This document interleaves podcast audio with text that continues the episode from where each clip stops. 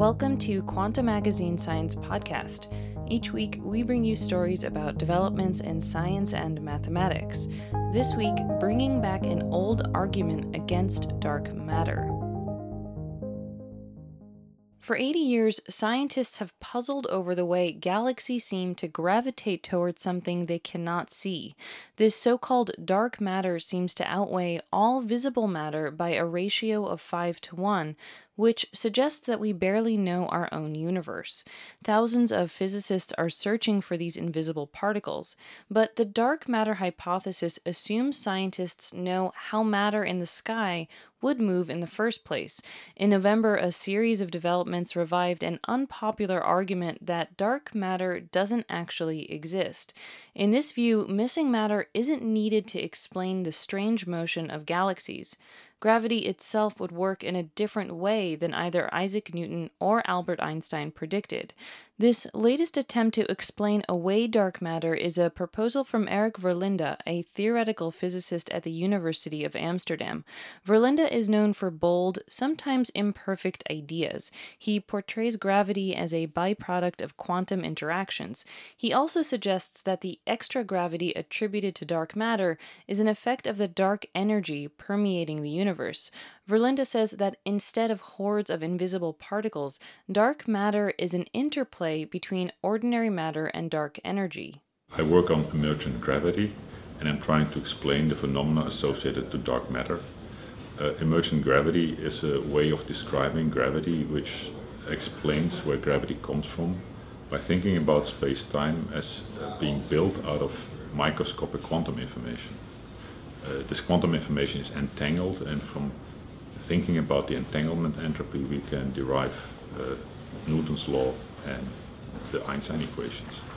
But now, in the case of our universe, we also have dark energy, and what I show is that uh, from dark energy, you can actually explain using emergent gravity what happens in galaxies, like uh, galaxy rotation curves that start flattening, uh, which are normally explained through dark matter.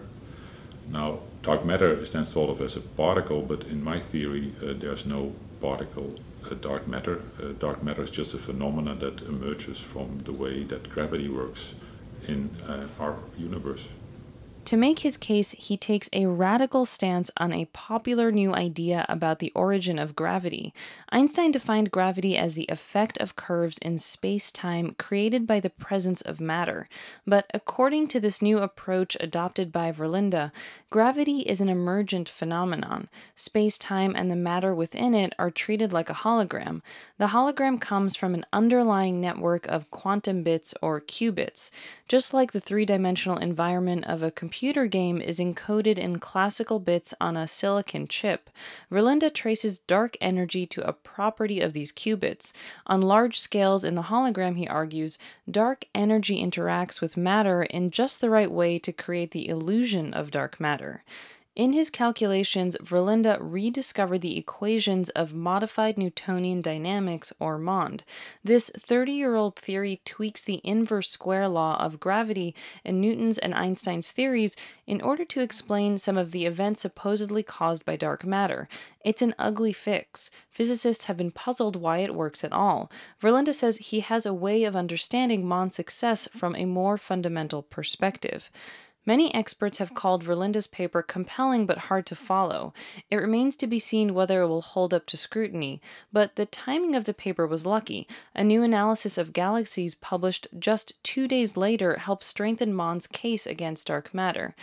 The researchers who published that paper, led by Stacy McGaugh of Case Western Reserve University, analyzed 153 galaxies. For each one, they compared the rotation speed of visible matter at any given distance from the galaxy center with the amount of visible matter contained within that galactic radius.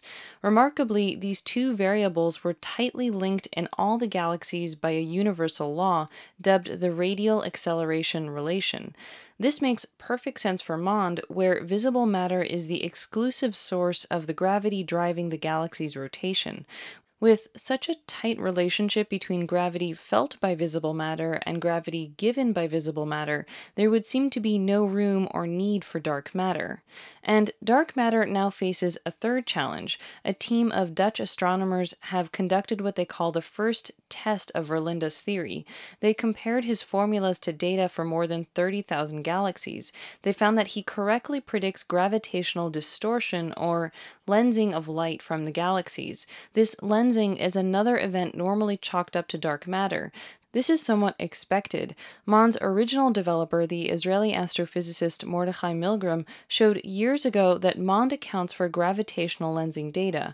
Verlinde's theory needs to succeed at reproducing dark matter phenomena in cases where the old MOND failed. Catherine Zurek, a dark matter theorist at Lawrence Berkeley National Lab, says Verlinde's proposal at least demonstrates how something like MOND might be right. One of the challenges with modified gravity, she says, is that there wasn't a sensible theory that gave rise to this behavior. If Verlinde's paper provides that framework, that by itself could breathe new life into MOND. In Newton's and Einstein's theories, the gravitational attraction of a massive object drops in proportion to the square of the distance away from that object. This means stars orbiting around a galaxy should feel less gravitational pull the farther they are from the galactic center, which means they would orbit more slowly. Stars' velocities do drop as predicted by the inverse square law in the inner galaxy. Instead of continuing to drop as they get farther away, though, their velocities level off beyond a certain point. The astronomer Vera Rubin discovered this flattening of galaxy rotation speeds in the 1970s. Many scientists consider it an important point in favor of the dark matter hypothesis. This flattening is explained by dark matter clouds or halos that surround galaxies and give an extra gravitational acceleration to their outlying stars. Many searches for dark matter have largely focused on hypothetical weakly interacting massive particles called WIMPs and lighter particles called axions, but so far experiments have found nothing. In the 1970s and 1980s, some researchers, including Mordechai Milgrom, took a different approach. Many early attempts at fixing the gravity problem were easy to rule out, but Milgrom found a winning formula. When the gravitational acceleration felt by a star drops below a certain level, he theorized that gravity somehow switches from an inverse square law to something close to an inverse distance law. Here's Stacy McGaugh, the astrophysicist from Case Western. There's this magic scale of, of uh, uh, 10 to the minus 10 meters per second per second. Um, above that scale, everything is normal and Newtonian. You don't ever need uh, dark matter. Uh, below the scale is where things get strange. Uh, but the theory does not really specify how you get from one regime to the other. Physicists do not like magic. They left Mond for dead when other observations seemed far easier to explain with dark matter. Verlinde's theory gives Mond new life by attempting to explain the method behind the magic. Verlinde first jotted down a back of the envelope version of his idea in 2010. It built on another famous paper he'd written in which he boldly declared that gravity doesn't really exist. He weaved together concepts at the leading edge of physics and concluded that gravity is an emergent thermodynamic effect related to increasing entropy or disorder. Then, as now, experts were uncertain what to make of the paper, but it inspired useful discussions.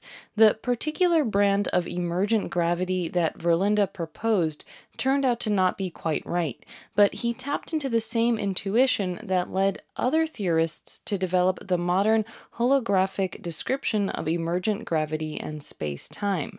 Verlinde has absorbed that approach into his new work. In this framework, space time and everything in it is a geometric representation of pure quantum information, or data stored in qubits. Unlike classical bits, qubits can exist in two states at the same time with varying degrees of probability. They become entangled with each other so that the state of one qubit determines the state of the other, and the other way around, no matter how far apart they are physicists have begun to work out how the entanglement structure of qubits mathematically translates into an associated spacetime geometry. An array of qubits entangled with their nearest neighbors might encode flat space, for instance. More complicated patterns of entanglement could create matter particles such as quarks and electrons, whose mass causes the spacetime to be curved, producing gravity. Mark van Raamsdonk, a physicist at the University of British Columbia, says the best way to understand quantum gravity right now is this holographic approach. Researchers are working on the mathematical translations for holographic universes with a space time geometry called anti de Sitter or ADS space. But universes like ours have de Sitter geometries. They have proved far more difficult. In his new paper, Verlinde suggests that it's exactly the de Sitter property of our native space time that leads to the dark matter illusion. De Sitter space time like ours stretch as you look far into the distance. In order for this to happen, a tiny amount of background energy or dark energy must permeate space time. This drives space time apart from itself. Verlinde models dark energy as a thermal energy, as if our universe has been heated to an excited state. He associates this thermal energy with long range entanglement between the underlying qubits, as if they have been shaken up, driving entangled pairs far apart. He argues that this long range entanglement is disrupted by the presence of matter. Matter essentially removes dark energy from the region of space time that it occupied. The dark energy then tries to move back into this space, applying a kind of elastic response on the matter that is equivalent to a gravitational attraction. Because of the long range nature of the entanglement, the elastic response becomes increasingly important in larger volumes of space time. Verlinde calculates that it will cause galaxy rotation curves to start deviating from Newton's inverse square law and they should deviate at exactly the magic acceleration scale pinpointed by Milgrom in his original Mond theory. Van Raamsdonk says Verlinde's idea is an important step, but he says it's too soon to tell whether everything in the paper will hold up. Brian Swingle of Harvard and Brandeis Universities also works in holography. He says Verlinde lacks a concrete model universe like the ones researchers can construct in ADS space, giving him more wiggle room for making unproven speculations. Swingle says, to be fair, scientists have gotten further by working in a more limited context, like ADS space, which is less relevant for our own gravitational universe. He says we need to address universes more like our own. Swingle holds out some hope that Verlinde's new paper will provide some additional clues or ideas going forward. Verlinde could be capturing the spirit of current physics the way his 2010 entropic gravity paper did, or he could be flat out wrong. The question is whether his new and improved Mond could reproduce phenomena that stumped the old Mond and encouraged belief in dark matter. One such phenomenon is the bullet cluster, which is a galaxy cluster that's colliding with another cluster. The visible matter in the two crashes together, but gravitational lensing suggests that a large amount of dark matter has passed right through the crash site. Some physicists consider this indisputable proof of dark matter, but Verlinde thinks his theory will be able to handle the bullet cluster observations just fine. He says dark energy's gravitational effect is embedded in space time and that it's less deformable than matter itself. This would allow the two to separate during the cluster collision. But the crowning achievement for Verlinde's theory would be to account for the suspected imprints of dark matter in the cosmic microwave background, or CMB. This is ancient light that offers a snapshot of the early universe. The CMB snapshot reveals the way matter at the time repeatedly contracted due to its gravitational attraction and then expanded due to self collisions. These contractions and expansions produced a series of peaks and troughs in the CMB data. Because dark matter does not interact, it would only have contracted without ever expanding. This would modulate the amplitudes of the CMB peaks in exactly the way that scientists observe. One of the biggest strikes against the old MOND was that it failed to predict this modulation and match the peak's amplitudes. Verlinde expects that his vision will work because matter and the gravitational effect of dark energy can separate from each other and exhibit different behaviors. He does say, though, that he hasn't calculated this all the way through. When Verlinde confronts these challenges, dark matter supporters have some explaining of their own to do, especially when it comes to McGaugh's findings about the universal relationship between galaxy rotation speeds and their visible matter content. In October, two teams of astrophysicists responded to a preprint of McGaugh's paper. Each team argued that the dark matter hypothesis can account for the observations.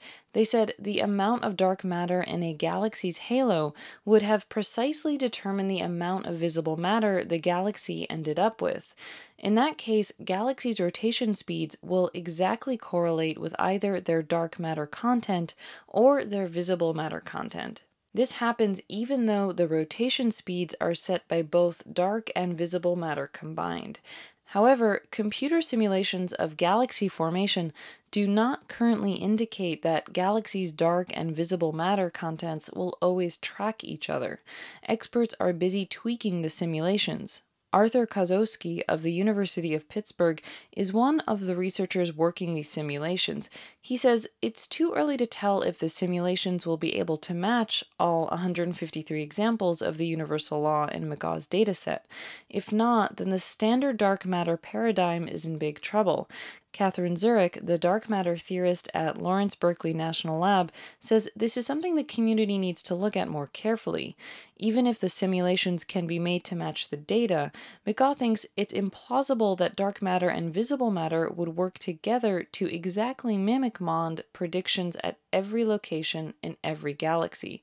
Here's McGaugh again. If somebody were to come to you and say the solar system doesn't work on an inverse square law, really it's an inverse cube law or whatever. It just looks like an inverse square law. That's the effective force law, but, but there's dark matter that's always arranged just so that it always looked that way. You would say that person is insane, right? But that is basically what we're asking to be the case with dark matter here.